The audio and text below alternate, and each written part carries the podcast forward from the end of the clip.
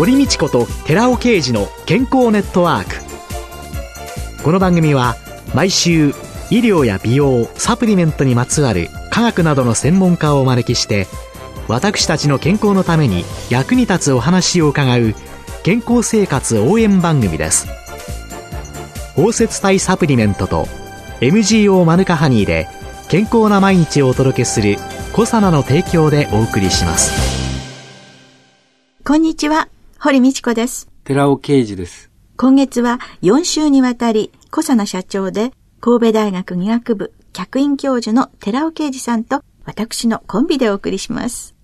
シクロデキストリン研究の第一人者である寺尾さんの最新の研究成果と応用を中心にお送りいたします。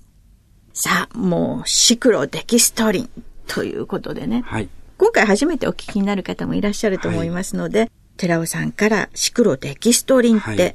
どんなのものっていうのを、はい。シクロデキストリンっていう言葉を聞くと、やはり科学に馴染みのない人では、なんか難しそうな名前って、どうしても思えてしまうんですけども、これは、シクロって感情という意味ですし、デキストリンっていうのはオリゴ糖。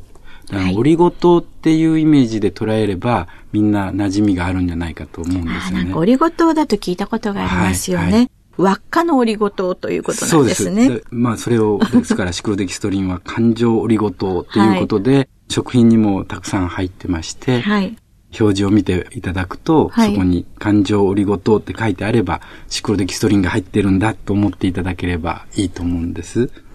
じゃあ食品のこう添加物であったりだとか、成分だとかっていったところにちょっと見ていただくと、はい、感情オリゴ糖と書いてある。これがまあシクロデキストリンのことであると。じゃあこのシクロデキストリン感情オリゴ糖、どんなことを期待して、いろんな商品に入ってるんですか、ええ。それがすごく面白いんですけども、この分子って非常に小さくて1ナノメーターの小さな分子なんですけども、ちょうどバケツのような形をしてみまして、ブドウ糖がですね、6個とか7個とか8個集まって、それが輪になってできている、ちょうど底がないバケツのような形をしてるんですけども、バケツの形の中で、内側は油に馴染む性質がある。輪っかになっていて、はいはい、要はバケツの水とかなんかが入るところ、はい、そこが油に馴染む。油に馴染む。馴染む。性質を持っている。そうですね。親油性、油に馴染むと言ったり、水に馴染まないんで、疎水性って言ったりするんですけども。疎水性とか親しい油の親油性。で、はい、外側は浸水性なんです。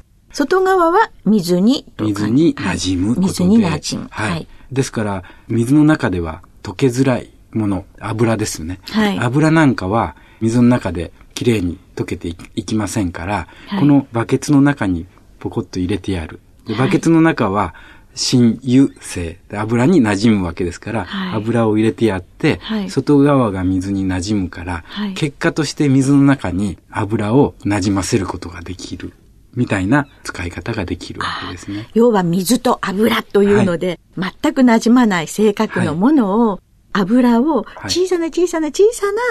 1ナノメーターのバケツさんの中に入れ込んで、それで水の中にわーって分散させていくという。もう原理はそれだけなんですけども、それだけですごくいろんな効能が考えられるっていう不思議なものなんです。例えば、世の中にカテキン飲料ってあります。聞いたことああ、もうね、ちょっと内臓脂肪を減らす、はい、特定保険用食品だとか、はい、いろんなので。有名なものがいくつも出てますけども、カテキンは非常に苦い物質です。お茶の渋みですものね、苦いですよね。で、本当に脂肪を燃焼させるとか、そういうようなところで働かすとしたら、かなりの量を取らないといけないわけですね。何百ミリも取らないといけない。そうすると、カテキンが何百ミリも入っている飲料を飲むとしたら、むっちゃくちゃ苦くって飲めないんですよね。ああ、苦すぎて飲めない。はい。えー、で、そこで、先ほどの原理で、カテキンっていうのも水に溶けづらいものですから、はい、それをバケツの中に入れといてやる。そうすると、口の中に入っては、その苦味は全然感じずに飲むことができる。だから、今、いろんなカテキン茶飲料って出てますけども、ええ、あれはシクロデキストリン、感情オリゴ糖のおかげで世の中に存在しているものなんです。じゃあちょっとね、そういう飲料水の、はいはい、カテキンなんとかって書いてあるようなのの、はい、ラベル表示を見ていただきますと、そ、ね、この中に環状オリゴ糖というのがいる。はい、そんな商品にも利用されているということなんですね。そういうように中にバケツの中に入れることによっていろんな機能を持たせる。えそれ、今、カテキンの話をしましたけども、嫌な匂いを閉じ込める。うん、消臭スプレーって有名なのがたくさん出てますけども、こういったところには、やはりシクロデキストリンが入ってるんですね。な、何の役目かって。水の中にシクロデキストリン散りばめられてスプレーするわけですけども、ええ、そうすると匂いの成分は油性物質が多いですから、同じようにバケツの中に入っていく。バケツの中に入っていったら、もうその匂いが消えていきますから、人は匂わない。いうような仕組みになってるんです、ね、ああ、よくあの、お部屋の匂いが何とかでっていうので、はい、カーテンだとか、はい、マットレスだとか、そうそういうのに吹きかける。そうです。あれも感情折りごとのおかげという。そうじゃあ、味をマスクし、はい、苦味なんかをわからなくする。嫌な匂いを封じ込める。その他にはどんな利用法が？逆に、いい香りを先に閉じ込めておくんですよね。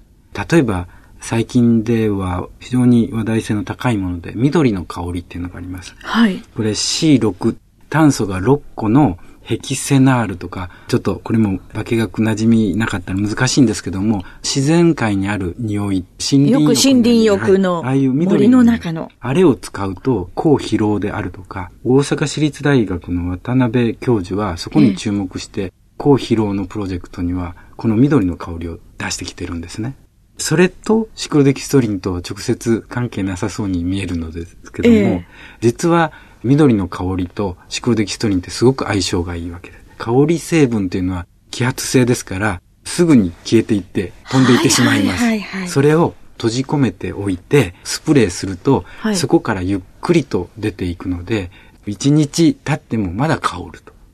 いうような形にするためには、シクロデキストリンが非常に有効なんです。はあ、匂いを。はい。いい香りのものを、バッとあれすると、はい、飛んでって終わってしまうけれども、はいはい、そこをバケツの中に入れておくことによって、少しずつ少しずつ。出していくと。一方で、出ていった後、バケツは用意されてますから、悪い匂いはきっちりとそこに取ってくれるということができるんです。その応用としてどんなことがあるか。ええ、中年男性でしたら、よく加齢臭っていうのを問題にされます、ね。モネナールっていうものが、はい、成分だとかって言いますね。はい、あれは油脂から酸化されて出てくるもんですけども。酸化した油ですよね。はい、油ですね。あれ、加齢臭、気になる方はすごく多いと思うんですけども、取ってくれるんですよね。原理的に今の話を使うとすれば、洗濯した後にいい香りをシクロデキストリンに閉じ込めて、衣類にくっつけておくことができるんですね。今あの香りの柔軟剤とか匂いがどうのこうのってありますよね。そういうところにいい香りをシクロデキストリンに包んでやって、それを噴霧してやると、それがくっついたままの状態。で、それを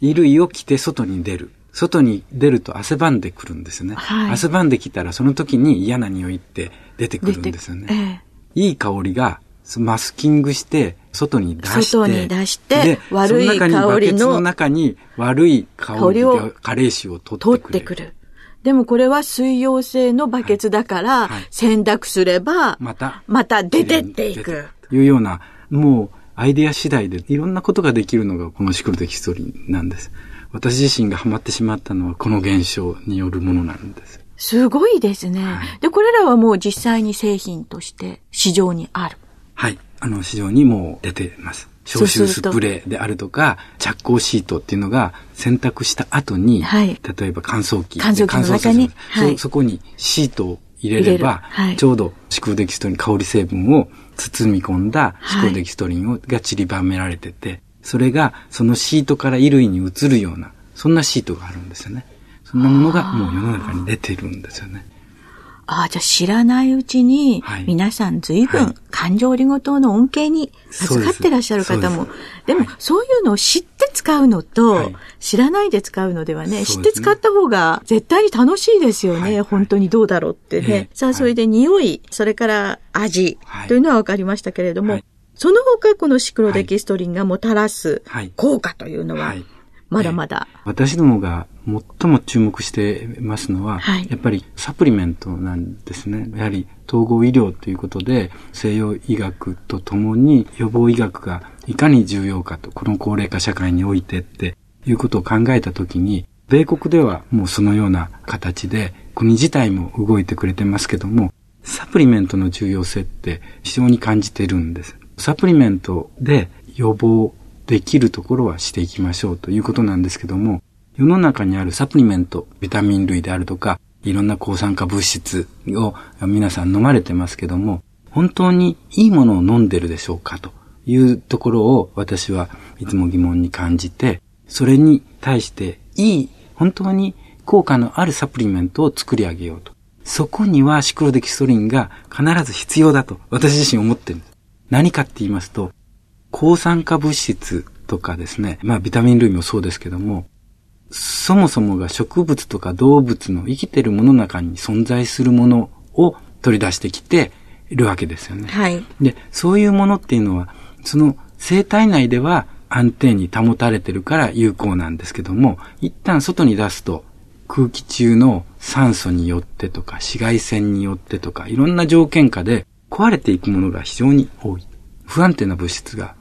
多いんですね、うん、で。そういったものをちゃんと体の中に届けるまでは安定にしといてやらないといけない。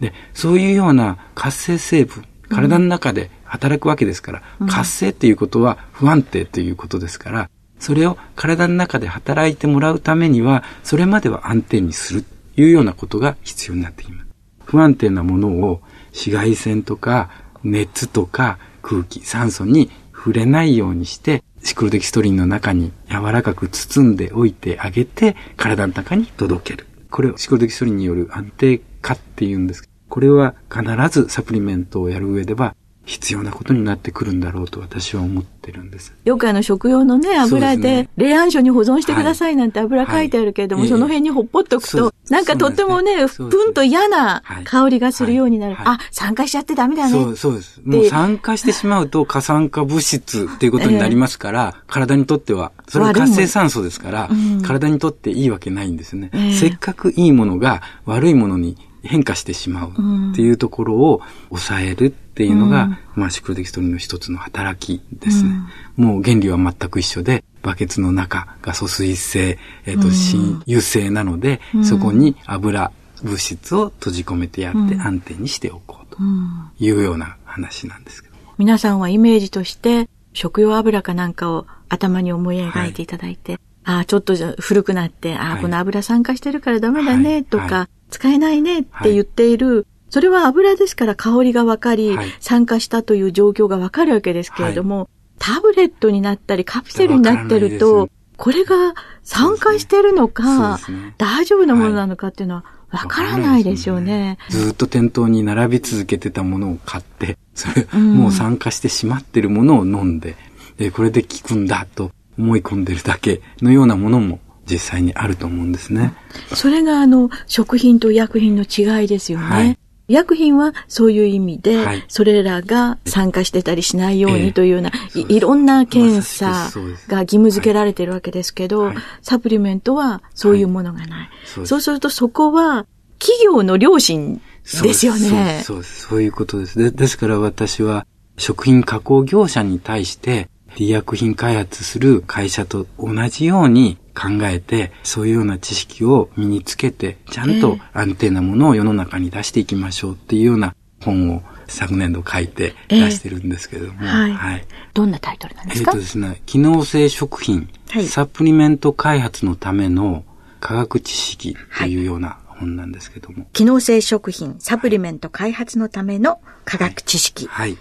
サプリメント開発されている方、どうぞご一読くださいという感じでしょうかね。要するに、抗酸化作用が強いっていうことは、結局自分が酸化しやすいよっていうことなんですよね。そうですね。ですから、それが酸化されないようにして、胃あるいは腸から体の中に吸収されてしまうまでは安定に保っておきましょうと。というのが、シクロダキストリンのはい、で今その吸収という話を伺ったんですけど、はい、使用性物質っていうのは、その物質同士で凝集してしまって、くっつき合ってしまうわけですよね。はい。水の中、人の体も水ですから、水と油の関係にあるわけですよね。ですから、油は油で集まろうとする性質がある。ですから、例えばコエンザミ Q10 なんかはそうで、水の中には溶けませんから、塊で存在して、はい、サプリメントで摂取したところで、腸の中から体の中に入っていく割合ってすごく少ないんですね。吸収性は非常に低い。うん、それをですね、はい、シクロデキストリンを使いさえすれば、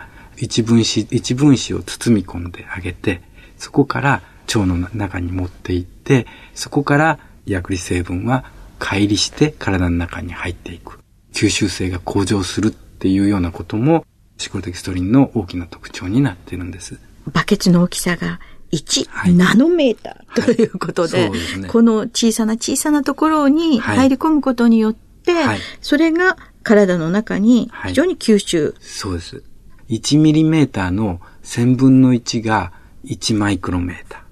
ー。で、そのマイクロメーターの1000分の1が1ナノメーターなんですね。ナノテク技術って言った時に、100ナノを切るかどうかですよね。でそこら辺をナノテクと言ってるわけです。はい、これに対して、シクロデキストリンって、1ナノメーター。1ナノメーターですね。何回も伺いましたよ。はい、1ナノメーターです。1ナノメーター。ということになると、もうほとんどいろんな低分子がそこにはまっていく。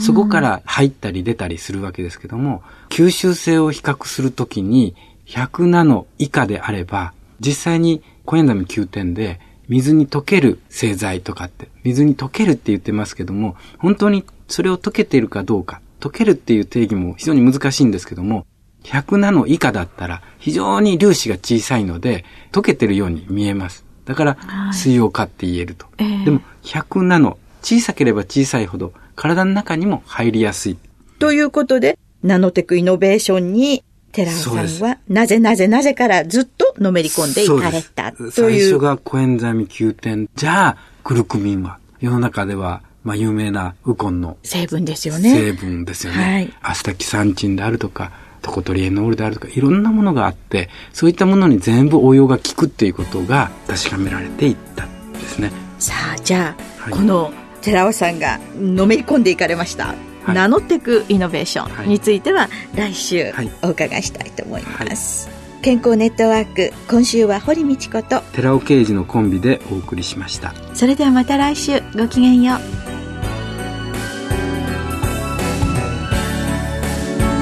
ここでコサナから番組お聞きの皆様へプレゼントのお知らせです。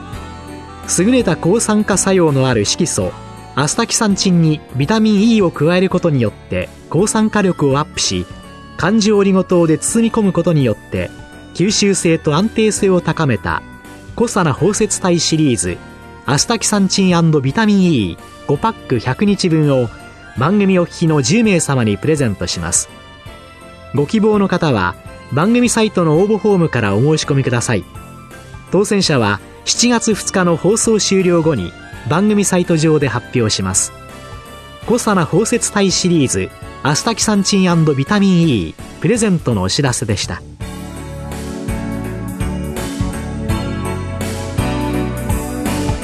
堀道子と寺尾啓二の健康ネットワーク。この番組は包摂体サプリメントと MGO マヌカハニーで健康な毎日をお届けするコサナの提供でお送りしました。